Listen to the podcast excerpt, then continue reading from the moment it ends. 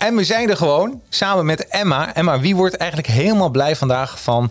eh, ja, dit was jouw aanrader. De kracht van kwetsbaarheid. Wie gaat hier heel blij van worden vandaag voor deze podcast? Nou, ik denk vooral de mensen die eh, de moed hebben om. Ja, en, en eigenlijk ook nieuwsgierig zijn naar hoeveel rijker het leven kan worden als je durft jezelf bloot te stellen en kwetsbaar te zijn. Hmm, nou, we gaan er, ik ben nu al benieuwd. Ik start de intro, zijn we zo weer terug. Yes. If you ready, let's go. Book and Held in Podcast, powered by Advertising Heroes. Every weekend, read a book on management, marketing, or self improvement, then break it down. It's the coolest, yeah. Giving plenty tips and insight you won't find anywhere else, and it's so hype, yeah. If you ready, let's go. Book and Held in Podcast, powered by Advertising Heroes. Woo! En we zijn hartstikke live. Nou, leuk dat eh, iedereen er weer bij is. Ehm, ja, het format is eigenlijk heel duidelijk. Eh, ik ga iedere zondag ehm, ga ik naar mijn boekenkast, lees ik een boek, meestal aangeraden door een auteur of door een fan. En, eh, en de vrijdag erop mag ik bespreken met die auteur of met die fan. Ik wil trouwens iedereen bedanken voor het luisteren. Want we stonden afgelopen week weer in de top 10 van Apple Marketing Podcast. Dus dat is helemaal top. Ehm, en ja, als je dadelijk eh, naar deze podcast luistert of tijdens deze podcast, eh, geef even een paar sterretjes. waarvan jij denkt van, nou, dat verdient deze podcast. Via Spotify en via Apple Podcast kun je ook sterretjes geven en een review achterlaten. Want daar heb ik eigenlijk nooit zo naar gesmeekt. Het is allemaal zo'n beetje gebeurd. Maar ja, ik, heb, ja, ik, ik, ik heb advies gekregen, Jacques, vraag het nou wel. Dus dan doe ik dat ook. Ja, vandaag wordt weer een hele gave aflevering. Een boek die ik zelf nooit zou hebben gelezen, maar wel op aanrader van mijn, eh, mijn gast van deze week. En dat is eh, Emma. Ja, leuk dat je hier aan mee wil werken. Ja, Ja, want, heel eh, graag. want eigenlijk, wij kennen elkaar via LinkedIn. Je, je had me wel eens een appje gestuurd dat je naar deze podcast luisterde. Ja, ja eh, ik denk. eh, nou, ik denk de, de, de afleveringen die ik niet heb geluisterd zijn op één hand te tellen. Oh, wauw, dat is Ja. echt waar? Oh, wat Ja. leuk. Echt een fan van de... van de. Wat leuk. Ja. Hoe lang, wanneer, weet je nog een beetje je allereerste boeken of advertising boekenhelden? Of is dat een hele moeilijke? Mm. Dat is wel een moeilijke, dat weet ik niet eens. Nee, nee, Nee. Heb je ook een top dat je denkt van, nou, die, die vond ik echt heel leuk, dat boek? Ehm, nou ja, ik, ik ben altijd heel slecht in titels onthouden, maar ik weet er eentje ging echt over eh, wat doet nou de prijs met een boek. Dus heel dat. dat Oh, beetje- ja, van Joris Smit is ja, dat. die, die ja. vond ik echt leuk voor hele, gewoon eigenlijk hele feitelijke dingetjes. Ja. En dat ik ook wel echt dingen in mijn eigen website daar, op basis daarvan Oh, dat ben hebben heel veel mensen gedaan. Ja, Ja. lachen is dat. Ja. Eh, maar ook bijvoorbeeld die ehm, eh, man die eh, bedrijven met de maffia vergelijkt. Dus, Oh ja, ja, eh, Jan, Jan Joost van Kroon. Kijk, ja, jij bent echt heel goed Ja, van capo tot CEO. Ja. Oh, heel leuk, ja. ja. heel leuk. Nou, Ja. dat is wel een aanrader. Ehm, ik heb Sky Shownet is net gelanceerd in Nederland, een nieuwe streamingdienst. Ja. En die hebben nu een serie gemaakt en die heet The Offer. En The Offer is tiendelig.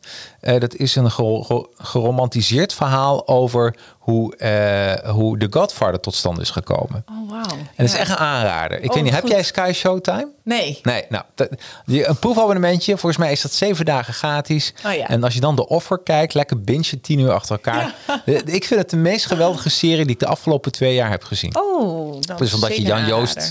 Zegt Ja. van eh, ja. Ja. Jan Joost Kroon. Dat is echt eh, leuk. En, en vandaag gaan we het hebben over eh, dit boek. Boekreview. De kracht van kwetsbaarheid. En dat doe ik dus met jou, Emma. Ja. En ja, Emma, jij kent eh, waarschijnlijk, hoogstwaarschijnlijk wel, want je bent niet de auteur van het boek. Nee. Maar ik heb dan eh, dat ik eh, met de auteurs van Nederlandse boeken praat. Hè, van eh, management, marketing, zelfontwikkelingsboeken. Ja. En toen dacht ik, ik vind het ook wel heel leuk om de bestsellers te bespreken met de fan van het boek. Dan ga ik hem ook lezen. En nou, ik had die vraag gesteld op LinkedIn. En toen Ja. reageerde jij van, oeh, de kracht van kwetsbaarheid. Ja. Ja, wat, wat, wat heb jij met dit boek? Ehm, nou, het heeft voor mij eigenlijk echt taal gegeven aan hoe ik sowieso eh, in mijn eigen leven bezig ben met meer openheid naar, nou ja, eigenlijk naar mensen om me heen eh, in mijn eigen kringen, maar ook zeker naar, eh, naar, naar klanten en, en voorheen patiënten toen ik Ja. in het ziekenhuis werkte. Ehm, en zeker ook eh, is het een heel groot thema in de gesprekken die ik heb met mijn klanten over ja, hoeveel rijker het leven, wat ik in het begin al eventjes zei, hoeveel rijker het leven kan worden als je ervoor kiest om je meer kwetsbaar op te stellen. Terwijl we van oudsher eerder misschien zijn geneigd om te denken dat het stoer en sterk is als je altijd maar je schild omhoog hebt en dat je niet zoveel emoties laat zien. Ja. Uh, nou, ik ben echt van die andere kant. Van, Ja, je precies. bent veel stoerder en sterker als alle emoties er mogen zijn. Ja, heel mooi. En eh, je had het al een beetje over je werk. Dan ga ik toch eens even vragen, de elevator pitch. Kun jij in een maximaal minuutje wat over jezelf vertellen? Oftewel, eh, de elevator pitch. Fantastisch. Ja, ik ben dus eh, Emma Hafkamp. Ik hou enorm van de natuur. Dus ik probeer zoveel mogelijk buiten te zijn. Dus vandaag ook kom ik met de trein. Maar dan pak ik eh, in Arnhem eh, gelijk lekker het fietsje. Goed man. En ja, die natuur, dat pas ik ook toe in mijn werk. Dus ik werk als GZ-psycholoog en ik begeleid leiders. En kunnen leiders in bedrijven zijn, maar ook ondernemers. naar een lichter leven toe. En voor mij betekent een lichter leven dat je een betekenisvol leven hebt. Ehm, dus ehm, op zoek gaan naar hoe kan jij zingeving ervaren. En de meeste waarden in jouzelf eh, vinden. En daarmee dat ook vertalen naar hoe je dan waarde kan geven aan andere mensen. Ja. Eh, omdat volgens mij dus eh, zingeving, dat een rode li- lijn is eigenlijk in al mijn werk, de grootste buffer is tegen psychische klachten, eh, eenzaamheid, gevoel van leegte, angst, onzekerheid, maar zeker ook lichamelijke klachten. Denk aan vermoeidheid, hoofdpijn, rugpijn. Ehm, Het heeft ja, allemaal mee te maken. heeft er allemaal mee te maken. Ja, nee, ik begrijp me helemaal. En je hebt ook een eigen podcast. Ja. Nou, we, eh, doen we even flinke promoten hier. De naam van je Geld podcast? en geluk podcast. Geld en Geluk podcast. Ja, waar eh, ik eigenlijk hele kleine eh, portretjes maak van, van allerlei verschillende mensen in allerlei verschillende hoeken, die hun visie en hun perspectief geven op geluk, zingeving en hier en daar ook geld. Nou, weet je, ik vind dit verdient ook alweer een, eh, een goed applaus. Ja, goed man. Dan gaan we lekker positief de uitzending in. Heerlijk. Ehm, ja, ik heb hem gelezen. Ehm 252 pagina's. Eh, de New York bestseller van eh Brené Brown. Ehm, de kracht van kwetsbaarheid. Ehm, als ik dan even kijk van... ehm, als je denkt van... Goh, heb ik hem ooit gelezen in het Engels? Daarin heet hij Daring Greatly. Eh, zeven hoofdstukken en meer dan 2 miljoen verkocht. Ehm, ja, en als ik dan even de inhoud even... Ja, ik ga eens eerst even de achterflap even voorlezen... dat mensen even weten wie is Brené Brown. Brené, zeg ik dat goed? Brené? Ik, denk, ja, ik dacht dat is Brené, maar ik weet Oh, het Brené. Nou, dan, dan gaan we voor Brené. Ehm eh, eh, Bre- Brené Brown. Het is bijna zo'n Suske en. Ja. Vind je niet? Eh, is de onderzoekshoogleraar aan de Universiteit van Houston. Ze heeft de afgelopen 20 jaar onderzoek gedaan naar moed, kwetsbaarheid, schaamte en empathie. En is auteur van vijf nummer 1 New York Times bestsellers. Haar TEDx-talk, De kracht van kwetsbaarheid, bestaat, eh, staat in de top 5 van de meest bekeken TED-talks ter wereld. Met meer dan 50 miljoen views. Ze is ook de eerste onderzoeker van wie een college is gefilmd. dat sinds 19 april 2019 op Netflix te zien is. Hij heet The Call of Courage. Um, Brené, Brené, woont in Houston, Texas, samen met haar man Steve. Ze hebben twee kinderen, Ellen en Charlie. En ehm, waar gaat het boek over? Nou, zelf schrijft het boek erover. Op basis van 12 jaar onderzoek stelt Brené Brown dat kwetsbaarheid geen teken van zwakte is, maar juist de weg naar moed, betrokkenheid en betekenisvolle verbinding. In de kracht van kwetsbaarheid moedigt ze aan eh, om perfectionisme te laten varen, kwetsbaarheid te omarmen en uitdagingen aan te gaan. Want of het nu om het werk, relaties op, op, of opvoeding gaat, het is niet makkelijk om risico's te nemen zonder dat succes gegarandeerd is, maar het is wel de moeite waard. Daar gaan we het vandaag over hebben. Waarom, ehm, ehm, ehm, wanneer heb jij hem gelezen voor het allereerst, de- dit boek? Oeh, want ik raak altijd een beetje in de war, want zij heeft ook andere boeken geschreven. Oh ja, dat begrijp ik. Ja. En toen ik in ieder geval afstudeerde, en dus de, ik had de master psychologie afgerond. En Ja. toen kreeg ik van degene, dus de docent die mij had begeleid in mijn ehm, eh, eh, onderzoekstage, kreeg ik het, het boek, volgens mij heet dat eh, De Moed van Imperfectie. Eh, ook van Brené Brown cadeau. Dus dat was in ieder geval mijn eerste aanraking met deze schrijfster en, en, en ja, haar onderwerpen. Ja. En ik kreeg dat cadeau omdat ehm, zij toen zei: Ja, je bent enorm gedreven en ambitieus en je wil alles heel goed doen en dat is fantastisch. Maar je mag ook best een beetje imperfect zijn. Oh, is wel, ja, want daar we gaan we het ook nog over hebben, over perfectionisme. Ja. Dat is een van de dingen wat zeker terugkomt. Ja. Ehm, weet je, ik heb hem, ik heb hem gelezen. Ehm, eh, en waarom, waarom ik eh, mensen vraag om wat een bestseller is, zodat dat ik hem kan lezen om mijn beeld ook een beetje te verruimen. Ja. Want eh, meestal, ja, ik vraag de auteurs van de onderwerpen die ik zelf leuk vind. Eh, en het kunnen soms hele ja, kleine onderwerpen zijn, soms hele grote onderwerpen, maar allemaal met ja, een beetje business-wise. En dit is een beetje de soft skills, noem ik dit. Ja. Toch? De soft skills ontwikkelen. En, eh, en als ik al een beetje kijk naar de. Ja, ik ben een man. Eh, als ik een beetje kijk naar de voorkant. Ja, het, dit zijn echt, echt kleuren die. ehm, werken niet helemaal lekker. Nee, die werken niet Nee. helemaal lekker voor een man. Tenminste, de man die ik ben. Ja.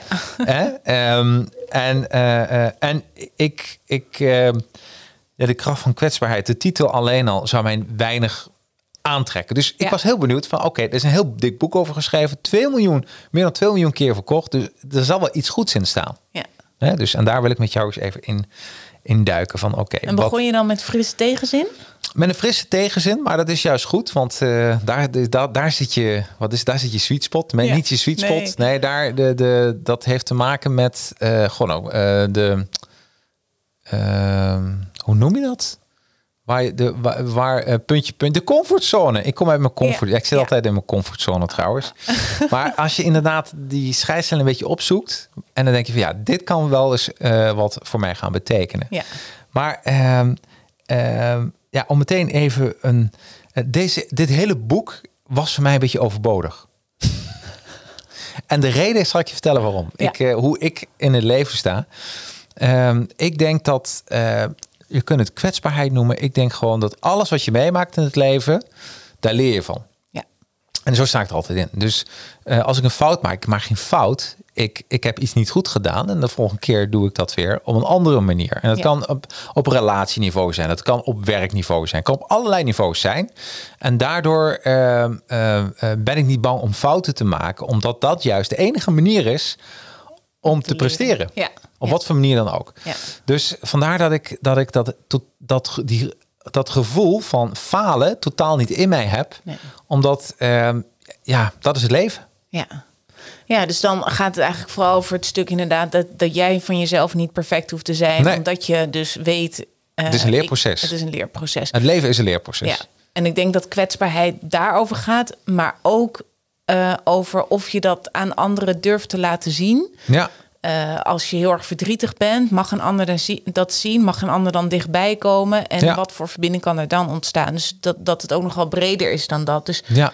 Is dat ook iets wat je al heel gemakkelijk eh, Ja. doet? Ja, heerlijk. Ja, en daarom. Het is, eh, dus ik, ik, ik eh, en, en op een gegeven moment zei ze, ja, als je dat niet voelt, stond op, ergens in een boek, ben je of een psychopaat. Dus ik aan mijn vrouw vragen, ben ik een psychopaat? Nee, je bent alles behalve. Maar dat, op een gegeven moment ga je jezelf twijfelen, want voel, je, voel ik het of niet? Ja. Nou, ik voelde het niet. Maar toen dacht ik van, waarom voel ik dat niet? Omdat ik misschien wel mijn hele leven al zo, dat ik denk van, ja, weet je, shit happens. En, en ik doe ook niets met opzet als iets verkeerd gaat. Ja. Dus dan, eh, en wel met een eh, ja, goed, eh, noem je dat, eh, inborst, dat ik mensen niet andere mensen wil schaden. Maar dat ik soms wel denk, ja, dit hoort wel bij mijn leerproces. Ja, nou ja, ze zegt daar op een gegeven moment iets over. Hè? Dan maakt ze een onderscheid tussen schuld en schaamte. Ja, En ik denk dat je daar nu een heel mooi voorbeeld van geeft. Als jij een fout maakt, dan kan je daar misschien schuldig over voelen. Omdat je denkt, oh, ik heb dit niet goed gedaan. Dus het gaat over iets wat je in je gedrag ehm, eh, daarna beter kan doen. ja, Eh, ten opzichte van schaamte, waarbij mensen denken: Oh, ik ben niet goed. Dus dan gaat het echt over jou als persoon. En Ja. dat is, nou ja, dat is natuurlijk veel heftiger om dat te moeten ervaren. Maar dat is dus een emotie die jij misschien wel gewoon niet of nauwelijks ervaart. nee. Heerlijk. Ja, heerlijk hè? Ja, Ja. ik zie misschien ook altijd een beetje zo vrolijk uit. Ja, Ja. ik ben ook altijd heel vol. Maar ik denk ook van, ja, het is gewoon het leven. En, als het fout gaat, eh, weet je, ik heb in mijn leven echt wel dingen gedaan wat flink fout ging. Ja. Maar daarna is het altijd weer beter geworden. Ja. Ik denk ook echt oprecht dat alleen gezondheid, het is mijn, eh, eh, dat is de kaart wat, wat echt heel serieus is. Waar je, eh, weet je, als ik echt ongeneeslijk ziek word, ja, dan, dan, dan, dan, dan ben je wel even uit het veld geslagen, uit het werk en zo. Maar voor de, alles wat voor de rest voorbij komt in mijn leven, dat is allemaal een leerproces. Ja. Ja, en eh, daar zeg je ook iets heel moois. Want voordat ik mijn eigen bedrijf startte, heb ik eh, jarenlang als receptpsycholoog in het Antonie van Leeuwenhoek ziekenhuis gewerkt. Ja. En mijn specialisatie was ehm, het werken met palliatieve patiënten, dus die echt in hun laatste levensfase zitten. Ja. Nou, als je het dan hebt over kwetsbaarheid, Ja. dat is natuurlijk een enorm groot thema. En dat is dan ook nog een kwetsbaarheid waar mensen eigenlijk niet eh, op dat moment voor hebben gekozen. Maar het overvalt je gewoon. Zeker als je in het ziekenhuis opgenomen ligt. Ja. Ja, en als je dat dan nooit eigenlijk tijdens je eerdere leven hebt geoefend om comfortabel te zijn met het kwetsbare, dan Ja. heb je het op zo'n moment wel verdomd lastig. Absoluut, absoluut. En vooral als het dan een enorme ego is. En dat is ook een beetje, ik denk als je je ego omhoog houdt of in stand houdt, die schilden in stand houdt, Ja. dan leer je ook niets meer. En daar gaat het, ik denk dat het leven ook een beetje daarom gaat, dat je dingen leert. Ja, zeker. Want ze schrijft ook, en dat vind ik ook zoiets heel moois. Als je kwetsbaarheid vermijdt, dan zit je eigenlijk ook innovatie en creativiteit in de weg. Absoluut. Wij, wij zijn juist om fouten te maken. Hè. Ja. Wij zijn, eh, je zit hier, nou, je zit hier, het is een beetje een creatieve omgeving, hoop ik dan. Hè. Ja. Van, eh, je gebeuren heel veel dingen. Ehm, ja, voor ons is een fout maken is helemaal niet erg, omdat daardoor komt soms een disruptie tot stand, wat ook weer groei in iets bewe- be- eh, ja, bewerkstelligt. Ja, precies. Ja. Dus dat is. Hey, hoofdstuk 1 eh, is schaarste. Een kijk op onze cultuur van nooit genoeg. Zo heet het hoofdstuk. Eh, en eh, hebben we het over narcisme. Wat, is een narcist? Want je bent een psycholoog. ja. Wat is een narcist? Nou ja, wat, ik denk, hè, er is in de eh, psychologie wordt, wordt er gesproken over narcistische persoonlijkheidsstoornis. En in de volksmond noemen we dat dan een narcist. Maar we noemen het ook heel vaak mensen al narcist, terwijl dat dan misschien niet een stoornis is. Dus ik denk dat het allereerst belangrijk is om daar een onderscheid tussen te maken. Maar wat we over het algemeen mensen die we narcistisch noemen, zijn mensen die heel erg op zichzelf gefocust zijn. En vooral ook om zichzelf geven. Dus die gedragen zich alsof zij het nou ja, eh, bovenaan de, ehm, eh, de piramide staan. En dat Ja. het niet uitmaakt wie ze daaronder misschien wel raken of platstampen. Nee. Want het gaat om een eigen hachje. Dus die kunnen wat arrogant zijn, die kunnen ehm, een gebrek aan empathie eh, laten zien, omdat het echt over hunzelf gaat. Maar heel vaak zit dat, eh, is dat ook een schild hè, om kwetsbaarheid die daaronder ligt te verbergen. Dus Ja. ja, narcisme kan je heel goed zien als een van die wapens waar ze het over heeft, of een schild die mensen ophouden, om maar niet eigenlijk een bepaalde leegte of onzekerheid die aan de binnenkant zit, vaak voortkomend uit de jeugd, Ja. om die maar niet te hoeven voelen of die pijn te hoeven ervaren. Want dat is, ja, daar komt dan zoveel schaamte bij. En dan gaat het dus echt niet over die schuld waar ik het net over had, maar echt over die schaamte van ik ben niet goed genoeg, of ik ben slecht, of ik kan niks.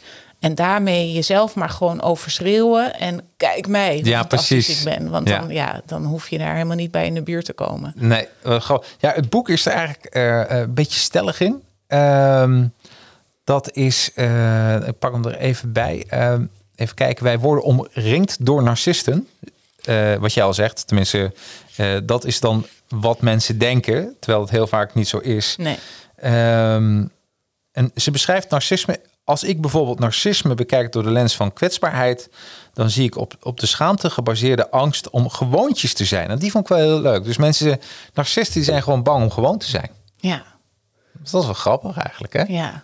Dat, eh, dat is Ja. een beetje helemaal afpellen. Kun jij daarin vinden als eh, in jouw vakgebied? Mm, ja ik, ik, ik zie toch wel eigenlijk een laagje dieper. Dat ze niet zozeer bang zijn om gewoon te zijn, maar vooral bang zijn om ehm, eigenlijk echt gewoon niet goed genoeg te zijn. Hmm. Ehm, dus dat er echt wel wat, wat, tenzij misschien gewoon zijn, daarmee zo wordt geassocieerd. Ja, Maar gewoon kan op zich ook vrij neutraal klinken, naar mijn mening. ja, Eh, en de angst gaat echt niet over neutraliteit. Die angst gaat over ik ben niks waard en daarom blaas ik mezelf op om dan aan mezelf en zeker ook aan anderen te bewijzen dat ik heus toch wel wat waard ben. echt zo'n kikker. Ja. Ik zie echt zo'n kikker op zo'n zo'n waterblaas die je opblaast. Ja. En ik stel heel wat voor. Ja. Terwijl die andere kikkers denken, je bent gewoon een kikkerman. Ja. Ja, iedereen ziet dat gewoon. Ja. Ja. wat grappig eigenlijk. Ja. Narcisme. Ja, ik hoor heel vaak van... eh, eh, dat is hoor ik heel vaak over mannen. Dat mannen vaak, vaak dat is een narcist. Mm. En van vrouwen hoor ik dan dat ze heel vaak de stoornis hebben. eh, hoe heet dat? Ehm, Borderline? Borderline. Ja, Ja. de vrouwen hebben borderline en mannen zijn narcisten. Bedoel, Precies. het is een beetje zo.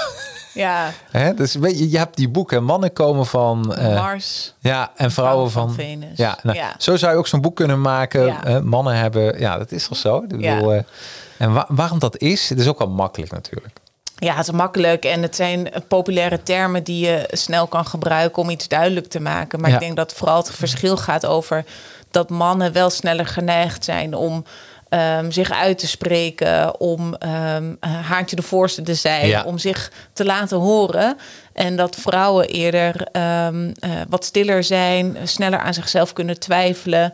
Ja. Ehm, nou ja, en dan heb je nog natuurlijk de hele hormonale cyclus. En, Oh ja, en, dat en- komt en ook nog vrouwen bij. die waarschijnlijk meer of sneller dan emotie kunnen tonen. Nou ja, Ja. en dan wordt het geïnterpreteerd als mannen dat we allemaal maar heen en weer vliegen. Dus dan zijn we borderline, want Ja, het precies. van hot naar her. Ik denk echt, het is wel een fucking goede titel. Hè? Vrouw, ma- eh, ma- mannen zijn narcisten en vrouwen hebben borderline. Ja, het dat is een wel hele goed goede titel, vind ik. Ja. Dan gaat iedereen denken van, nou, dit wil ik lezen. Ja.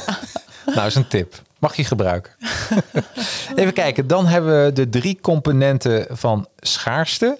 Ehm, en hebben we de eerste, wat in, de, in het eerste hoofdstuk wordt genoemd, is schaamte.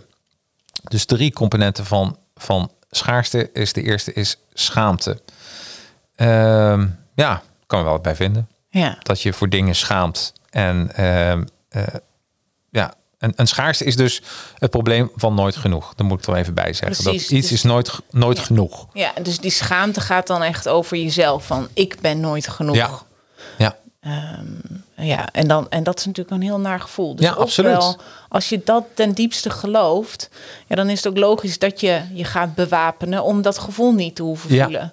Ehm, en, en maar die wapens, dat, en dat kan nou ja, een narcistische neiging zijn, maar dat kan ook eh, dominantie zijn of ehm, eh, snel agressief zijn of van je afslaan of juist depressiviteit, hè, dat het naar binnen keert. Ja. Maar dat Ja. zijn allemaal reacties op die onderliggende pijn van hey, ik, ik ben niet goed genoeg. En Ja. daar schaam ik mij voor. Dus als je dat gevoel weet op te lossen, kan je al die andere wapens ook laten liggen. Want die heb je dan helemaal niet meer nodig. dat is wel fijn. Ja. Ja. Nee, en dat begrijp en, en dat is ook. ehm, eh, eh, hierbij zat ik ook te denken bij die componenten van schaarste. Ga je weer naar jezelf kijken. Schaarste, dat was nummer één. Twee is ver- vergelijking. Drie, gebrek aan betrokkenheid. Die, daar wil ik nog even bij stilstaan dadelijk. En, Ja. ehm, eh, en ja, daarbij was ik bij mezelf kijken. Want als ik bijvoorbeeld kijk van gebrek aan, aan betrokkenheid, wat ik heel mooi vond, en dat meen ik echt. ehm, ik, ik, ben het, eh, ik ben al een keer eerder getrouwd geweest, gescheiden. Ik kan heel goed met mijn ex hoor. Maar eh, wat wel zo is, dat, dat eh, de reden ehm, waarom inderdaad je gaat scheiden, is dat, je, dat er geen betrokkenheid meer is. Ja. Van beide kanten niet hoor. Dat je denkt van ja, doe maar. Weet je wel. Ja, ja Lekker belangrijk. onverschilligheid komt Onverschilligheid, er dan, hè? ja. ja. nee, absoluut. De, Ja. de, volgens mij, de, dat zijn kameraden een keer tegen mij, Jacques. Eh, het tegenovergestelde van liefde is niet haat, maar is onverschilligheid. En dat klopt helemaal. Ja, Want dan denk je, ja, doe, wil, wil jij vanavond stappen? Joh, doe je ding. ja. En Ja. to- ook totaal niet meer jaloers worden. Gewoon, je bent totaal niet meer betrokken. Daarom, Nee. En dat is wel een spier. Ja, ik zat hierna, eh, ik zat hierna te kijken. Ik dacht, ja, dat is wel zo. Is dat als je eh, vrouw of vriendin of vriend, eh, wat je ook hebt, eh, als je daar geen tekenen van betrokkenheid meer toont in die relatie, ja, dan gaat het, dan gaat het wel heel snel achteruit, denk ik. Ja, ja want dan, dan verbind je niet meer met elkaar. Dan Nee. geef je niet meer om elkaar. Nee. En ja, dan kan je eigenlijk überhaupt niet meer van een relatie Nee, spreken. nee, nee. Dus als die betrokkenheid weg is, dan is het gewoon afgelopen. Ja, dan is er niks. Dus, eh, en dat is het- dus even de tip. Dus als je nu in de auto zit en je zit te denken aan dat laatste feestje waarin je partner voor God, heb je zin om mee te gaan? Dat je zei, nou, is eigenlijk niets voor mij. Denk er nog eens even over na. Ja. Want dat is het ook, hè? Het zijn die kleine dingetjes, toch? Ja, zeker. Dat je, dat, dat je misschien niet zo zin in dat feestje hebt. Maar misschien heb je, kan je wel het perspectief aannemen. Maar ik heb wel zin om dat te gaan ontdekken met mijn vrouw of met mijn man of met mijn partner. Ja. Dus ik ga erheen niet voor dat feestje, maar voor de verbinding die wij daar kunnen voelen. Absoluut. Ja, weet je, en ik denk ook eh, helemaal mee eens. En ik denk dat als je geen zin hebt, eh, ik heb ook vaak geen zin in dingen, maar ehm, ik denk wel dat het heel goed is om. Ja, het, is, eh, het, is, het is ook een werkwoord, toch? Je moet toch met, je houden van ook van elkaar. Dat is toch werken aan elkaar. Dus, Ja. dus dat is ook die betrokkenheid. Dus eh, Ja. gewoon doen. Ja. Gewoon doen. Dat is, een, dat is anders dan een bosje bloemen kopen, want dat, dat, dat is geen betrokkenheid. Dat is gewoon kopen. Ja. Ja, tegengestelde van schaarste is wat de auteur bezieling noemt. ja, die vond ik wel mooi. Want we horen natuurlijk heel vaak het tegenovergestelde van schaarste is overvloed. Eh, maar als je dat op mensen betrekt, dan zou je dus kunnen denken: ja, als ik mijzelf als overvloed ervaar, dan kom je misschien wel juist weer in dat meer narcistische terecht. Ja, ja. Terwijl als ik mezelf als echt goed genoeg ervaar en vanuit daar gewoon alle speelruimte heb om inderdaad fouten te maken, om te leren, om te ontwikkelen, Ja. dan eh, ja, ik heb niet zo heel veel met het woord bezieling per se. Maar goed, Nee. dat is wat Brene Brown dan een bezield leven noemt. Of dat je zelf bezield bent. Dat je ervaart dat je goed genoeg bent. En dat, dat, dat vond ik wel heel mooi om dat tegenover een gevoel van schaarste te zetten. Ja, ja, ben ik mee eens. Ja. Ja, weet je, en dit, is, dit zijn termen, daar, daar val ik een beetje van. eh, eh, dat, daar, weet je, dan raak je me een beetje kwijt. Ja, Tenminste, jij niet, maar in het boek, hè? Ja, ja, ja. Eh, en, Ja. en dan denk ik van, nee, leven. En dan denk ik bij mezelf, ach, leven is een leerproces. En, en, en dat moet je, en die ruimte moet je elkaar gunnen. ja. Maar ik denk wel, wat, wat misschien voor jou ook wel, en dat is een compliment, goed is om te beseffen dat je best wel misschien uniek bent in hoe jij jezelf als goed genoeg ervaart. En dat er heel veel meer mensen zijn die dat niet hebben en die Ja. wel in, in gevoelens van schaamte dingen herkennen of ehm, in die schilden die je op kan halen omdat Ja. je maar niet kwetsbaar wilt zijn. Dus Daar zat ik dus aan te denken, wat je nu zegt. Ja, kom, pom, ik was een, eh, ik hou van films. Ja. En voorgesprek zei ik dat al. En wat je heel vaak ziet, is dan, eh, dan, eh, dan heb je bijvoorbeeld een meisje, dus een beetje de muurbloem van de school. En op een gegeven moment komt er een andere geest in dat lichaam. En het enige wat ze doet is omhoog kijken en zelfverzekerd uit de ogen kijken. En daar wordt meteen een knappere vrouw van. Ja. En ze hoeft nog niets te doen aan haar haar of aan haar ogen. Dat geldt ook voor mannen. Maar het is, het is ook van wat je op dat moment gewoon letterlijk uitstraalt. Dat je denkt van oké, ik mag er zijn. En, eh, en een beetje luchtig door het leven stapt. nou dat, ja. En dat vond ik zo mooi. En die metamorfose, ja, die gun ik eigenlijk ook iedereen. Dat kan meteen, hè? Ja, bedoel, eh, shit, iedereen maakt fouten. En je bent er om te leren. Ja, dat. En, en, en als je op een gegeven moment dus dat echt kan doorvoelen... en, en dan inderdaad bijna eh, bij wijze van spreken anders uit je ogen gaat kijken... Ja. letterlijk en figuurlijk, want je gaat de wereld ook echt anders beschouwen... als je kan opereren vanuit het gevoel, ik ben goed genoeg... en hoe cares als ik een fout maak? Want Ja. ja, ja ik leer daarvan en daarna ga ik weer verder. Ehm, eh, waar wilde ik heen met dit verhaal? Nou, ja, dat... dat eh, eh, dat het dan ook gaat over dat je andere dingen daarop weer gaat aantrekken. Want Ja. mensen voelen dat verschil in energie. Ja. Waardoor je juist ook weer meer bevestiging krijgt van dat je goed genoeg bent. Of dat je er mag zijn. Of hoe Ja. je het ook maar wil bewoorden. Dus hè, we hebben het heel vaak over, of ik weet niet of je dat kent, maar de self-fulfilling prophecy. Dat als je denkt, oh het gaat niet lukken, dat het ook niet lukt. Maar andersom is ook waar. Ja, als absoluut. je denkt dat het gaat lukken of als je denkt dat jij goed genoeg bent, ga je ook steeds meer mensen aantrekken of situaties aantrekken waarin je bewijs ziet dat je Ja. inderdaad goed genoeg bent. Maar is goed genoeg wel goed genoeg, vraag ik me nu af.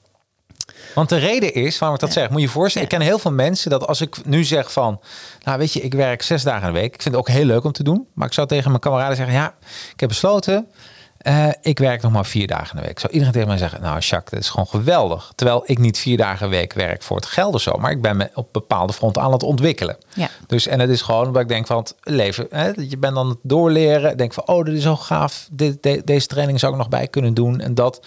ehm, waardoor je jezelf aan het ontwikkelen bent. En het wordt goed genoeg is voor mij ook een stuk berusting.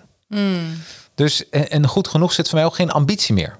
Ah ja, ja dat, dat is grappig, want dat zegt mijn vriend ook altijd. Want ik, Ja. ik hang wel heel erg de goed genoeg eh, beweging aan. En dan zegt hij, ja, maar als iedereen zich goed genoeg voelt... Ja. dan is er geen vooruitgang meer, Nee. dan is er geen innovatie. Ja, dat geloof ik dus niet. Oké. Eh, omdat ik denk dat... Nou ja, niet iedereen in dezelfde mate, maar zeker als ik naar mezelf kijk... en ook echt genoeg mensen om me heen... we zijn nieuwsgierig. We zijn Ja. nieuwsgierig van aard. Dus Maar zou je dan die terminologie is gewoon verkeerd? Want, want goed genoeg zegt, is goed zo. Ja, Blijf zitten. precies. Dus misschien, en ik begrijp wat je bedoelt. Ja. Maar de, de ja, woorden doen ertoe. Ja. Ik denk dat goed. de- je, je, ik denk als jij wat uitvindt op het woord goed genoeg, een, een andere lading, Ja. ben je spekkoper. Ja. Samen met die titel van dat nieuwe boek. ja, dan ben ik gewoon binnen, hè? Ben je binnen?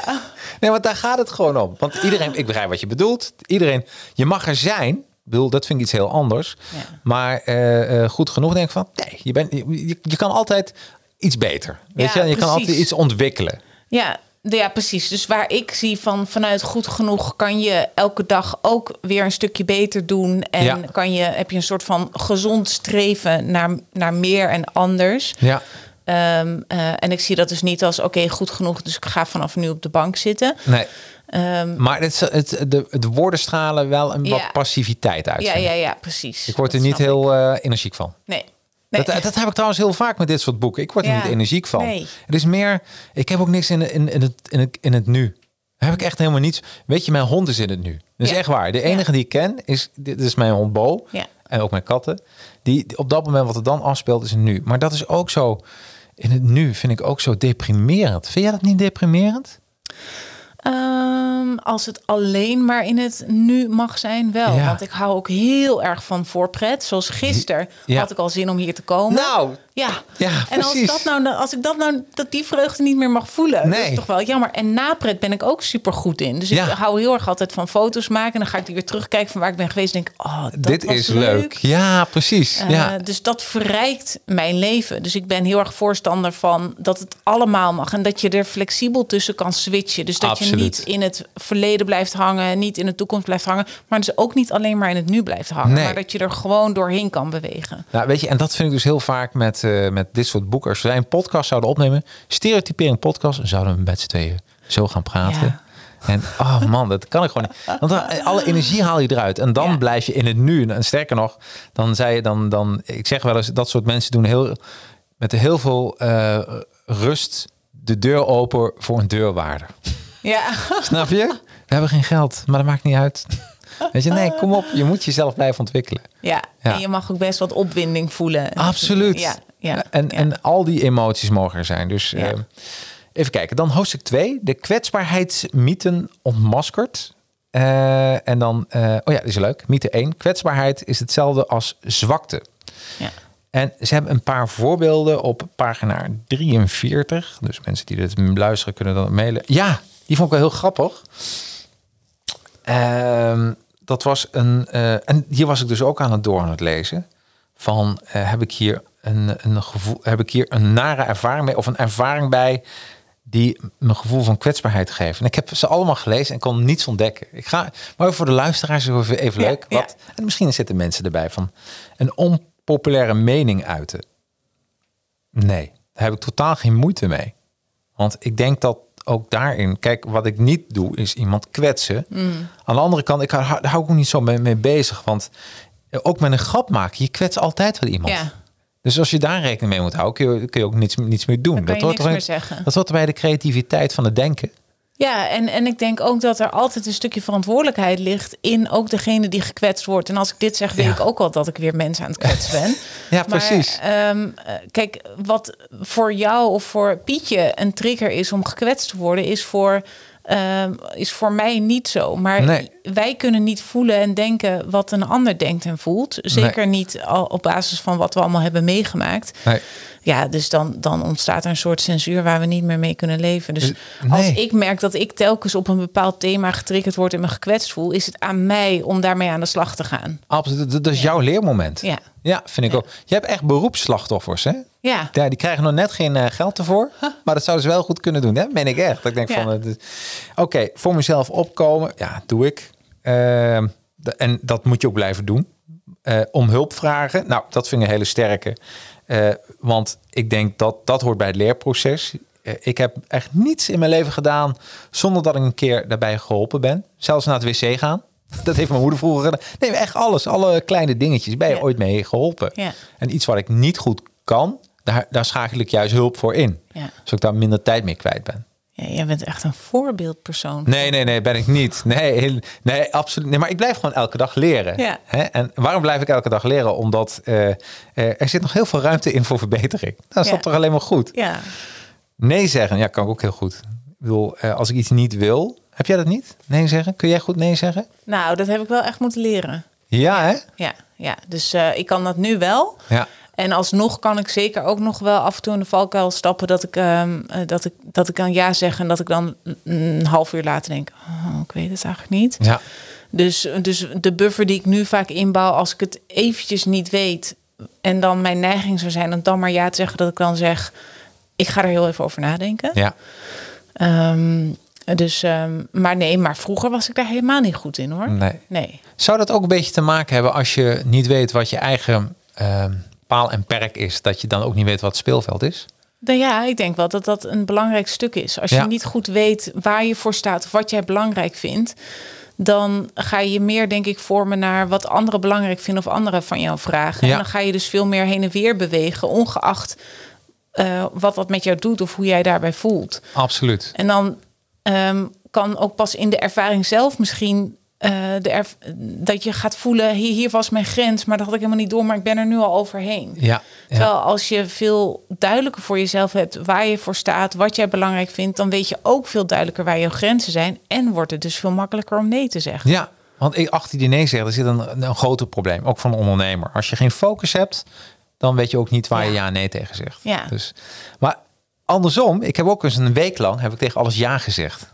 Ja, hoe was dat? Ja, het was bizar. Ja, dat was echt. Dat was. eh, nou ja, wat, wat heb ik gedaan? Ik was, eh, wanneer was dat? 2014 gescheiden.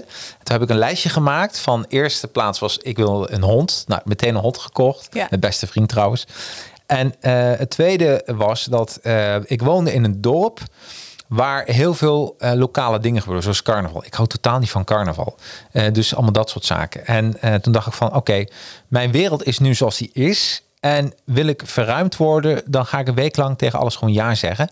Maar ik ga er niet vertellen. Weet je, ik ga niet Ja, tegen mijn, nee. want die gaan er misbruik van maken. Ja. Voor de, voor de weet heb ik een soort Ajax-tattoo op mijn rug. Dat, dat moet ik niet hebben. Dus heb ik dan een week gedaan. En het is een hele bizarre week geweest. Dat eh 100% En wat Ja. heb je ervan geleerd? ik, nou, eh, nou, er zijn vriendengroepen ontstaan in die week dat ik overal ja tegen zei. En die, die nog steeds zijn. Dus, je, Ja. je, je, je, je, dus ik zou iedereen willen aanzeggen, eh, aanraden, zeg eens een week tegen alles ja wat je... En dat kan zijn, voor mij was het carnaval. Ga je mee naar carnaval? Ja hoor. En het meest lullige was, is echt gebeurd. Stonden we bij de fiets, was klaar. Dus ik was... Toen zei iemand van, oké, bij wie hebben we de afterparty? Bij jou, Jacques? Ja. Oh, Ja, ja. en, en toen er stond letterlijk in mijn huis, is dus echt gebeurd. er waren allemaal mensen in mijn huis. En op een gegeven moment stond iemand naast mijn biertje te drinken. Hij zei, eh, gaaf, dit huis. Van wie zou dat zijn? Ik zei, ja, ja van, van mij. en, maar dat was wel een hele gave week. Het was echt Ja. een week dat heel veel gebeurde. Ja. Maar ook dat je, eh, ja, overal waar je normaal automatisch nee op zegt. Omdat je denkt van, dit past niet bij mij. ja. eh, doe je dan wel. Ja, nou, ik herken dat een beetje. Niet dat ik zo heel bewust dat een week ben gaan doen, maar sinds ik vorig jaar november met mijn eigen bedrijf ben gestart, Ja. ben ik ook tegen heel veel dingen tegen mezelf ja gaan zeggen van ja, je mag een eigen podcast maken. Ja, je mag dit Ja. uitproberen. Ja, je gaat dit doen voor zes maanden en dan maar kijken hoe het gaat. Ja. Eh, ja, je hoeft niet eh, al eerder te stoppen, ook al word je er zenuwachtig van. Precies. En, en dat heeft mij ook weer zoveel dingen geleerd. Dus dan denk je, als GZ-psycholoog heb ik zelf therapie gehad. Heb ik eh, natuurlijk eh, talloze therapie aan andere mensen gegeven. Ja. Heb ik altijd reflecties gehad, intervisies, supervisies, leertherapie, je noemt het op. Dat ik mezelf wel ken. Nou ja, en sinds vorig jaar leer ik weer nieuwe dingen is van mezelf geweldig? kennen. Ja. En dat is wat ja zeggen doet. Hè? Die verruimt gewoon je grenzen. Eh, en, eh, en, en ik zou het echt iedereen aanraden. Doe dat eens gewoon in zeven dagen. En zeg dat tegen niemand. Ja. Maar doe dat gewoon. Ja. En dan zul je zien, je wordt dan, en dan is het de universum speelt ermee. Want dan worden er allemaal dingen aan jou gevraagd dat je denkt, hier heb ik echt geen zin in. Ja. Ook echt geen zin in. Maar je doet het wel. Ja, mooi man. Ja. Even kijken, dan, oh ja, ga nog even verder, want ik vond het een heel leuk rijtje trouwens. Ehm, even kijken. ehm, ehm, nou, seks komt er ook in voor. Het initiatief nemen tot seks met mijn man. Het initiatief tot seks met mijn vrouw. Eh, een vriend opbellen kort nadat zijn kind is overleden. Eh, de eerste date. Nou, ook dat hè. Een vriend opbellen kort nadat zijn kind is overleden. Dat heb ik ook meegemaakt trouwens. Eh, ja, maar is dat schaamte of kwetsbaarheid? Nou ja, eh, misschien Nee. dus voor jou niet. Maar wat ik heb gezien toen ik ehm, eh, met dus die, die palliatieve patiënten in het AVL werkte, Ja. dat daar zo vaak eh, mensen waren die eh, bijvoorbeeld naasten of, of, of patiënten zelf die zeiden: Ja, eh, mijn vriendin is nu ook ziek, of die, is die, die en die is nu ook ziek, of is komen te overlijden. Ja, en ik durf gewoon niet. Ik weet niet wat ze, waar ze behoefte aan hebben. Ja. Ik weet niet hoe ik op een manier dat die echt steunend is, eh, hierop kan reageren. Wat moet doen? Dus eigenlijk zijn mensen allemaal zo erg met zichzelf bezig. Ja, bizar is dat. Ja. ja. Eh, heb jij ook niet gewoon doen? Ja, gewoon doen. En vooral, En daarbij, Ja. eh, als je niet weet wat de perfecte manier is, zeg dan gewoon, ik weet niet wat de perfecte manier is, maar ik wil je wel laten weten dat ik aan je denk. Perfect. Nou, ja. dan ben je er. Ja, daar ben je er. Ja, Ja. daarom is het allemaal niet zo moeilijk eigenlijk, hè? Nee, maar, Nee. maar dat is precies eh, hetgeen wat dus wel als kwetsbaar wordt ervaren. Ja. En wat voor heel veel mensen dus wel spannend kan zijn. Ja, ja. Maar als je dus het heel simpel kan maken door dus echt letterlijk te zeggen wat je denkt of waar jij je zorgen over maakt, Ja. dan ben je er al. Dan ben je er al. Ja. Ja. just do it. Nike had het, Nike had het wel goed. Ja. Eh, de eerste date naar, een, naar mijn scheiding. Ja. ja, ook gewoon doen. ja. Ja, dat werkt ook heel goed. En dan nog vele meer. nog veel meer. Dit, dat is trouwens, dat is echt een tip. Die heb ik misschien wel eens vaker gegeven, weet niet meer. Maar als, je, als mensen dit ook luisteren, hè, weet je wat, echt, wat, wat je nooit moet doen? De eerste date na een scheiding. Dat is echt zo Uit stom. eten gaan. Uit eten gaan. Nooit, Ja. nooit, nooit, nooit doen. Want je ziet elkaar en op een gegeven moment denk je, nou, dit, dit wordt hem niet. En dat Ja. denkt zij ook dan. En eh, dan moet je nog een hele tijd met elkaar. Dus ga gewoon met een keer eerst een kop koffie drinken of Ja. whatever. En dan ga je lekker naar huis en denk je van, oké, heb ik zin in een tweede date? Kunnen we dat verruimen? Dus bouw dat een beetje op. Ja.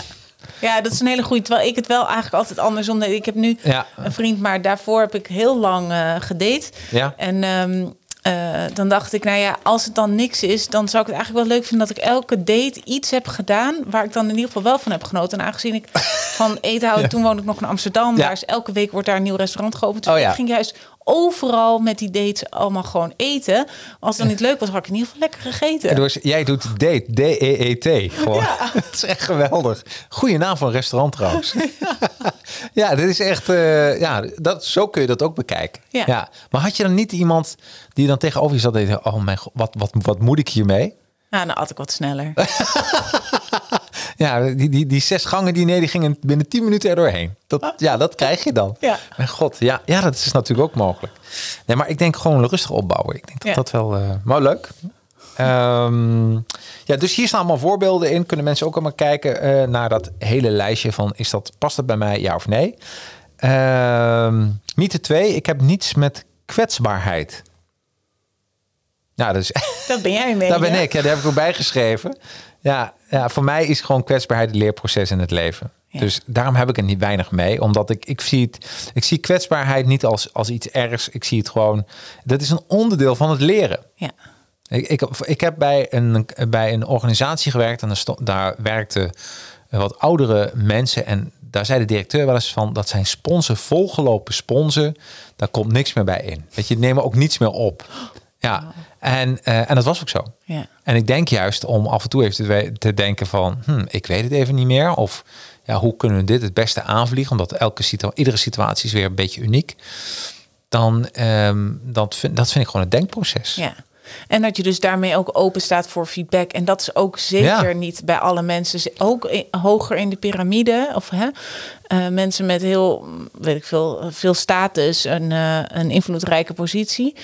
Die staan lang niet altijd meer open voor feedback. Want die zijn die hele ladder opgeklommen. Die denken, nu ben ik er en ik heb het voor het zeggen. Punt. Ja, precies. Ja, Ja, maar dat is ook zonde. Dus Ja, dan zijn ze uitgeleerd. ja dan kom je niet meer in beweging. Nee, nee, nee. Ik denk ook dat dat een beetje is. Ik denk dat, hoe saai is je leven niet als je besluit, Ja. "Hey, ik ben nu uitgeleerd. Ja, nou ja, en, en ook, en dat, dat stopt dus ook nooit. Hè? Dus aan de ene Nee. kant kan je denken, jeetje, ben ik dan nooit klaar? Maar het positieve perspectief zou eerder zijn van, yes, ik ben nooit klaar. Dus ik mag tot mijn, nou ja, eigenlijk mijn sterven mag ik dus fouten Absoluut. maken en leren. Mag Ja. ik nieuwe dingen ontwikkelen. En ik heb bijvoorbeeld nu een, een klant, zij is eh, bijna 70. En, en bijna een van de eerste vragen die ze mij stelde, maar ben ik dan niet te oud om nu gecoacht Oh, mooi. te worden of in therapie te gaan? Toen dacht ik, nou, heel goed dat je deze vraag stelt, maar je bent pas te oud als je er niet meer bent. Absoluut, Ja. absoluut. Nee, de- het zou me echt fantastisch lijken om het tachtigste dat ik nog een of andere training doe. Ja. En eh, waarom niet? Ja, toch? Ja, nee, juist. Nee, ik dus ik zou het, en dat is ook wat we hebben besproken in de podcast met Ikigai. Oh ja. Ehm, maar dat, dat eh, ja, daar kennen ze in Japan helemaal het woord pensioen niet. nee. En pas als je denkt van ja, ik stop met iets, met werken, of eh, ja, dan, dan ga je dood. Ik bedoel, Ja, dat, dat ja. is een re- redenatie en dat Ja. geloof ik ook helemaal. Ja. Ja, Ja. leuk man. Ehm, dan hebben we even kijken, eh, een andere mythe. Oh ja, mythe 3, kwetsbaarheid is er alles maar uitgooien. Ja. Ja, dat, dat, ja dat klopt. Kwetsbaarheid is ook een mythe inderdaad. Dus dat je gewoon, dat, dat ik hier nu voor de microfoon mijn hele privéleven zonder eh, een reden eruit zou gooien en dat ik la- op die manier laat zien, kijk mij eens kwetsbaar ja, zijn. Ja, ja. Dat gebeurt trouwens wel heel veel. Ja, ja, zeker ook wel, denk ik, eh, met die influencers die dan in één keer in zo'n soort van golfbeweging verschijnen. Ze Ja. allemaal huilend voor de camera. En, Precies. ja, en, en ehm, eh, ik denk dus eh, dat het ook heel erg voortkomt uit het soort van zwart-wit denken. Hè? Van of ik laat het helemaal niet zien en kijk mij sterk en stoer zijn. Ja. Of ik moet nu leren om kwetsbaar te zijn. Dat betekent dat ik bij iedereen de hele tijd aan het huilen ben. Ja, en, Ja. en dat is ook een beetje fake. Dat, dat, eh, dat vind ik mooi. Wij als mensen voelen dat ook aan. Hè? Wanneer iets fake is of niet, denken we, ja, weet je, je kan, het, je kan het nu wel met krokodillentranen gaan huilen. Maar dit is gewoon, dit, dit komt niet vanuit je ziel. Nee, precies. Dit is gewoon, eh, dit is niet wie je bent. Nee, dan verliest het ook zijn hele functie. Ja, hè, want dat absoluut. is gewoon fake kwetsbaar. Ja, fake Ja. kwetsbaar. Dus Ja. dat is. Dan hebben we eigenlijk eh, hoofdstuk 3, grip op schaamte. Eh, ben je een Harry Potter fan? Nou, fan zou ik me niet willen noemen. Maar Nee. ik heb wel de eerste vier boeken gelezen. Vond je ze leuk? Ja? Ja? ja, ik heb ze nog nooit gelezen, de boeken. Nee, heel eerlijk, de Harry Potter, wel de films gezien, Ehm, maar de Harry Potter boeken nog nooit. Nee, ik ben meer, ik, fictie ben ik meer Stephen King of zo, weet je wel? Oh ja. Dus het mag wel iets meer eh, horror en gore zijn Ja, dan. ja, ja, ja. Ja, maar eh, de- waarom ik dat vraag, omdat dat natuurlijk in een boek terugkomt. Eh, want ze heeft het over een korte cursus kwelduivelbestrijding. en dan komen voor, volgens Brené Brown komen er heel veel zaken in Harry Potter voor wat zij weer gebruikt in haar boek. Ja, ja. En eh, zag jij die parallellen ook? Ja, maar eh, nogmaals, ik, ben geen Harry Potter fan, dus ik ga er dan niet per se van op aan Nee. of zoiets. Nee, maar en ik denk met die kwelduivels, eh, dat is ook weer zo'n woord waarvan ik denk, hm, ja, het is niet per se een woord waar ik ook eh, Nee. ehm, denk, oh, ja, ik snap waar je het over hebt, of eh, dit, dit raakt me. Maar volgens mij, wat ik er dan uithaal, is, is eigenlijk gewoon, sommige mensen noemen het. ehm, dat je soms een engeltje op je schouder hebt en een duiveltje en het duiveltje spreekt eh, negatief tegen je of de kritische stem of ehm, eh, ik heb ook wel eens klanten die het echt een naam geven. Oh ja, Harry is weer aan het, eh, aan het woord. Harry Potter. Harry Potter of Gerda Ja, spreekt weer tegen me. Ja, Ehm, ik denk dat er vooral over gaat dat je gaat leren herkennen wanneer je jezelf nou negatief aan het toespreken bent. Ja, en dat je gaat leren dat je daar niet naar hoeft te luisteren. nee, nee. En dit is eigenlijk ook weer die metafoor als je zelf weer ziet, ik ben weer aan het leren. Ja. Dan ben je toch ook weer klaar. Ja, Dus, de eigen, dus dat boek had echt gewoon twee pagina's kunnen zijn. Je bent aan het leren in het leven. En geniet ervan. ja. Toch? voor jou wel in ieder geval. Maar ik denk wel dat er veel mensen zijn die nog een stukje ontwikkeling hè, nodig hebben om op Om- jouw punt te komen. Ja, precies. Ja. Ja. Ja. Ja, ik weet niet of dat, ja, misschien wel. Maar eh, even kijken, dan hebben we over zelfverdoving. Vond ik wel een mooie. Ja. Eh, dat is een van de schilden die er gebruikt wordt eigenlijk eh, hoe we ons kunnen wapenen tegen kwetsbaarheid. Ehm, en ik heb vanaf september geen druppel alcohol meer aangeraakt. Puur omdat ik even alles, alle, alles echt een beetje wil aanvaarden. Hartstikke Ja. druk. En ik dacht van, nee, ik wil ook echt alle, eh, ja, stom, alle pijntjes, alle zaken wat... eh, ik wil even niks verzachten in mijn hoofd. Nee. En, eh, en ik geloof ook dat dat, dat dat goed is. Dat je soms ook even dingen... Want dan kun je dingen ook echt weer verwerken naar de next level gaan. Ja.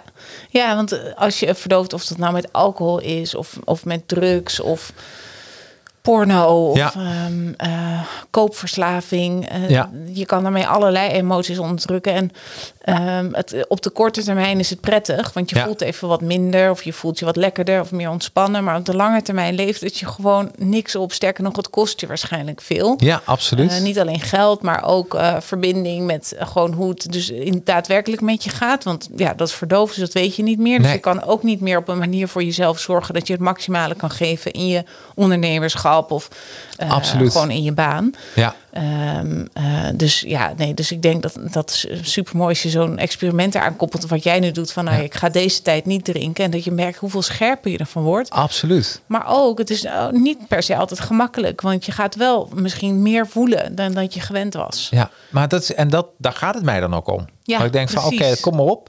En ik ben ook klaar voor. Maar dan, Ja. eh, als er dan wat fout gaat, dan denk ik, nou, oké, wat is het leerproces weer? Dat klinkt Ja. saai, maar wa- wat kunnen we hiervan leren? Ja. En, eh, en heel vaak zijn ook geen dingen wat blijvende schade aangericht wordt. En alles is dan weer te herstellen. Ja.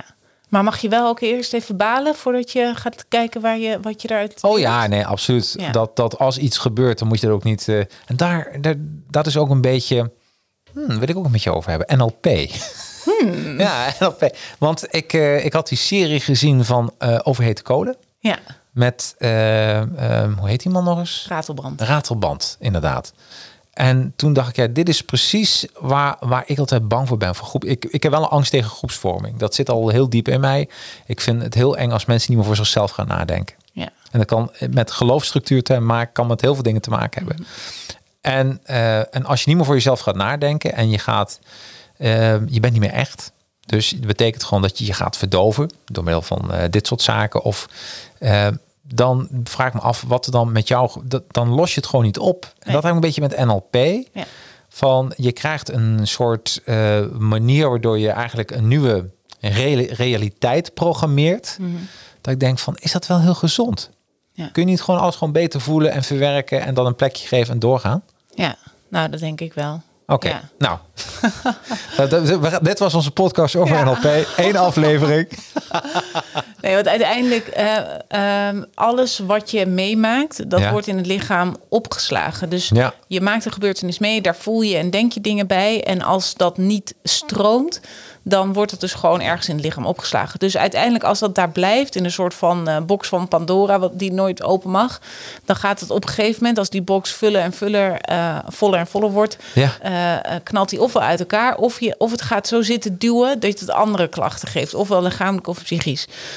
Dus volgens mij kan je alleen maar uiteindelijk een duurzaam en echt langer gelukkig of beter of gezonder leven leiden als je juist alle dingen die je meemaakt op een natuurlijke en gezonde manier verwerkt. Dus dat Ja. betekent ook dat je af en toe boos bent en ook dat je af en toe verdrietig bent of angstig. Ja. En dat je daarna, nadat je dat gevoeld hebt, weer verder gaat. En niet het allemaal wegmaakt onder het mom van, ja, ofwel NLP of hoe je het maar noemen wilt. Maar dat je de hele tijd jezelf aan het programmeren bent van, ik ben al een miljonair terwijl je in de schulden zit. of Echt zo. bizar vind Ja. ik dat. Ja. Ik bedoel, eh, maak dan een plan hoe je geld gaat verdienen. Dat vind Ja. ik veel constructiever. Maar dat bedoel ik nou. Wat, wat, wat, wat mij irriteert aan NLP, en dan mooi parallel met het boek, het eh, blokkeert je leerfase. Precies. Weet Ja. je wel? Want eh, eigenlijk, eigenlijk zeggen we van ja, dat je het nog niet hebt bereikt. Nou, dan gaan we gewoon een andere emotie overheen plakken. Ja. Dat, is, dat, is een, dat, dat gaat gewoon niet werken. Ja, dus er is alleen maar focus op het eindresultaat. Ja. Maar de hele weg er naartoe, eh, alsof die nou ja, overgeslagen mag worden of er niet toe doet, terwijl die juist het allerbelangrijkste is. Nou, sterker, ik geloof ook nooit dat er een eindresultaat is. nee, nee, Denk je wel? nee, nee. Want je gaat dood. Ja, dat is het Dat is eindresultaat. het eindresultaat. Nou, als je, dan- als, je eh, als je snel wil werken naar je eindresultaat, heb ik hele andere tips voor je. ja, nee, ik denk het wel. Ja. Ik denk dat het gaat gewoon om het leerproces. Dat je, dat je en dan. ehm het staat ook in het boek, vond ik ook mooi, over geluk. Dat geluk, ehm, we zijn allemaal op zoek naar geluk. eh, maar dat zit hem juist in die normale dingetjes. Ja, precies. Hè? Van eh, nou, een stukje cake eten met jou. Dat is, de- dat is toch een stukje, dat is voor mij een geluksmomentje. Je denkt, Ja. heerlijk, we mogen even weer wat eten. Het zonnetje op je bolletje. Lekker wandelen met je hond. Dat zijn toch allemaal leuk. Ja. Daar kan toch niets tegen Nee, precies. Ja, dus ik, ik, ik denk dat daarin, hmm, ik denk dat, dat daar ook wel iets in zit. Over het, het geluk, eh, je eigen geluksmomenten creëren. Maar eh, ja, houd het lekker gewoon normaal. Ja, en daarbij denk ik dus ook, eh, waar we het in het begin over hadden met het, eh, eh, zeg maar, schaarste tegenover overvloed, dat het ook daarin eigenlijk veel meer gaat over schaarste tegenover, ja, dan hebben we het wel weer, dan moeten we nog dus een betere term de- bedenken voor goed Ja. genoeg. Ja, Maar dus het normale en daarin je geluk vinden en dat niet alleen maar dat geluk in het overvloed zit. nee, juist niet. Nee, Nee, sterker nog, ik geloof dat het geluk nooit in, het in de overvloed zit. nee. Want dat gaat heel snel voorbij. Weet je wat het nadeel is als je daar geluk volgens mij in zoekt? Omdat alles wat in de overvloed is, kan weer krimpen. En het normale krimpt nooit. Nee. Ah, dat, ja, Toch? heb je mooi gezegd. Ja, dus Ja. ik denk dat... Even kijken, dan hebben we over perfectionisme. Ben jij een perfectionist? Eh, niet meer, Niet meer. Was je wel? zeker. Ja. Ja. Maar toen heb je het boek gelezen en dacht ik laat het gewoon helemaal los. Nee, nee, Nee. nee. Nee, dat, is, dat is ook een leerproces. Ja. Dat je het eerst een paar keer loslaat en dan weer terugschiet. Omdat je denkt, oh, dit is toch veel te spannend. En Ja. ik wil het toch heel goed doen. En, ehm, dus ik, ik, toen ik op de basisschool zat, moet je natuurlijk een CITO-toets doen en zo. En ik, mijn broer zat op de school die naast ons huis stond. En dat was zo'n een beetje. Ja, je, ken, ja, je hebt wel een Harry Potter film gezien. Ja. Ik vond het een beetje een Harry Potter gebouw. Oké, ja. Ik dacht, daar moet ik heen. Ja. Daar gebeurt het. Dat was het gymnasium, dat wist ik verder niet. Zwijnstein of zoiets heet het, toch? Eh, niet? Precies. Ja, precies. Ja. En, ehm, eh, maar ik had volgens mij MAVO-HAVO-advies. Ja. ja, dat ligt een beetje ver uit elkaar. Maar ik wilde naar die school. Ja. Dus uiteindelijk eh, mocht dat, eh, mits ik beloofde heel hard te gaan werken. Oh, ja, ja, ja. ja, nou, dat heb ik toen heel serieus genomen. Dus toen ben ik heel hard gaan werken. En dat heb ik heel lang volgehouden. En dat betekende dus dat ik pas mocht gaan spelen van mezelf als ik mijn huiswerk af had. Dus Oh, mijn moeder had echt geen werk aan mij. Nee. Behalve dat ze op een gegeven moment heeft gezegd... jij krijgt van mij een cadeau als je je eerst onvoldoende haalt. Oh, wauw. Ja. Echt waar? Ja. Oh, wat goed. Heb je hem gehaald, die onvoldoende, of niet? Weet je dat nog? Ja, Of durfde ja. je dat niet? Nee, nou, dat was door omstandigheden. Toen werd ik ge- geopereerd, had ik me, had ik Oh. mijn tentamen Word je weer gemist. geholpen door het universum? Niks meer aan doen.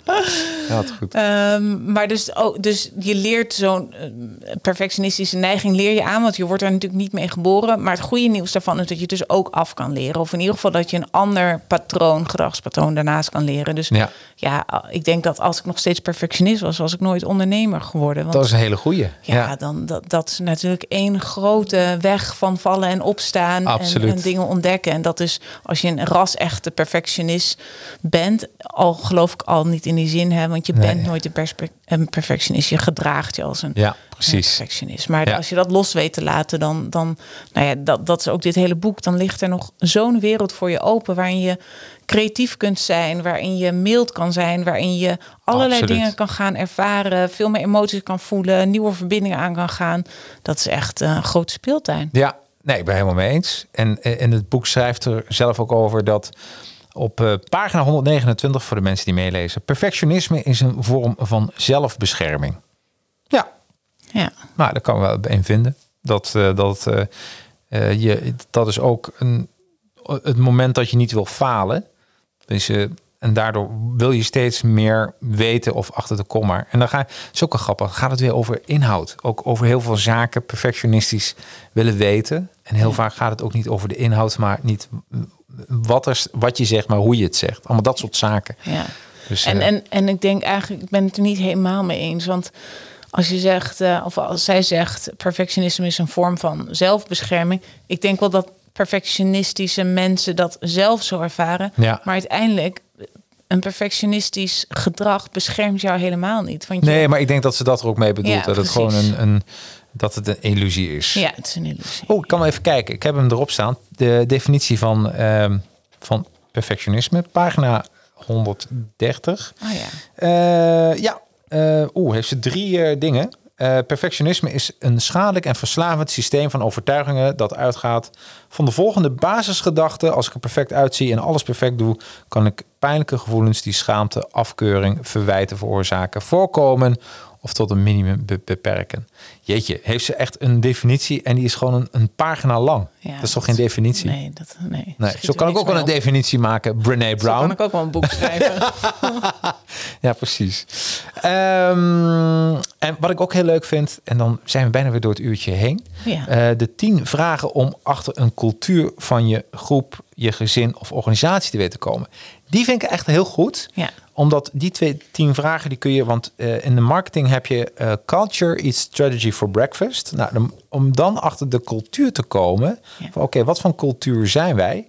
Zou ik iedereen willen aanraden om deze pagina op 172 dus even eh, door je ja, organisatieleden, familieleden te laten invullen. ja. En een paar vragen is welk gedrag wordt beloond of gestraft? Vraag 2, waaraan en hoe besteden mensen hun middelen, tijd, geld en aandacht? Eh, eh, vraag 8, hoe wordt er tegen kwetsbaarheid en de bijbehorende onzekerheid, risico's, emotioneel blootstelling aangekeken? Nou, allemaal dat soort vragen. ja. Eh, vind ik wel. Oh ja, deze trouwens ook goed. Welke verhalen zijn legendarisch en welke waarden spreken eruit? En ik weet, ik, ik ken echt organisaties waarin eh, eh, er echt een soort eh, CEO op een apenrot zit en iedereen moet er naar kijken en die voedt dat mensen uit. Het gebeurt allemaal nog steeds. Ja. En dan kun je kijken, oké, wat voor cultuur is dat? Gewoon heel objectief en wil ik daar een deel van uitmaken? Precies. Ja. Dus en, dat- dat- ik denk wel dat het een hele goede is. En dan, en ik, als ik marketingadvies geef, kijk altijd naar cultuur. ja. Want, anders kun- want soms Ja. kun je gewoon geen advies geven. Ja. Geen goed. Als Ja. dat cultuur een beetje... Als je denkt van, nou ja, weet je, dan, dan, dan hoef ik maar één iemand te overtuigen. Dus die man op die apenrots. Ja. Of die vrouw op die apenrots. Dat komt ook nog wel eens voor. Ja. hey, het uurtje is bijna voorbij. Wat gaat het snel, hè? Gaat heel snel. Ja, ja. Is er nog iets uit het boek waarvan je zegt, nou, Jacques, dat wil ik mensen wel meegeven? Of hebben we alles al een beetje besproken waarvan je denkt, dat is de essentie? Ehm, nou, ik denk dat dat. ehm, nee, ja, ik denk dat het belangrijkste aan de orde is gekomen dat. Kijk, het feit dat kwetsbaarheid misschien in jouw leven eh, geen rol speelt, denk ik dat dat vooral aangeeft dat jij gewoon heel erg senang bent met het feit dat je niet perfect bent. En Ja. dat je dus vanuit daar alle ruimte hebt om te ontdekken en te leren en te spelen. Precies. Ik blijf gewoon spelen, zeg ik Ja, altijd. ja, fantastisch. Ja. En dat, dat, dat gun ik iedereen. Dus ik denk dat dit boek voor mensen die daar nog niet zijn enorm kunnen helpen. Zeker ook als je die aap op de apenrots bent.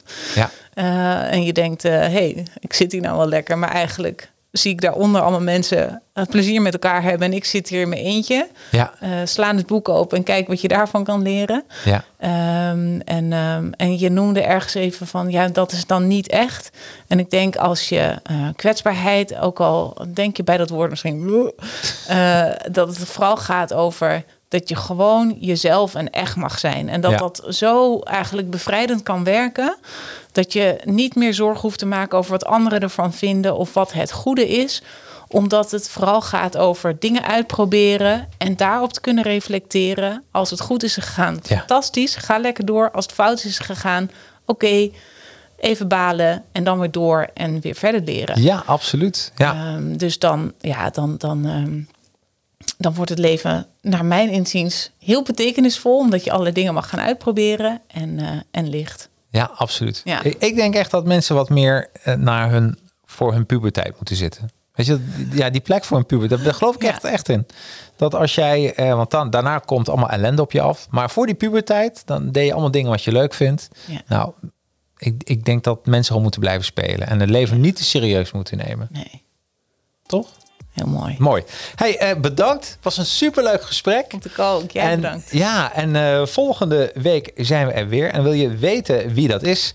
Dan kijk dan even op boekenhelden.nl. Zie je zo'n heel mooi bannetje staan. Coming soon. Zie je meteen wie de volgende gast is. Ehm, en eh, vergeet niet ja, een paar sterretjes te geven op, via Spotify. Of een review te geven via Apple Podcast. Tot volgende week. Hoi. If you ready, let's go. Book and Held in Podcast, powered by Advertising Heroes. Every weekend, read a book on management, marketing, or self improvement, then break it down. It's the coolest, yeah. Giving plenty tips and insight you won't find anywhere else, and it's so hype, yeah. If you ready, let's go. Book and Held in Podcast, powered by Advertising Heroes. Woo!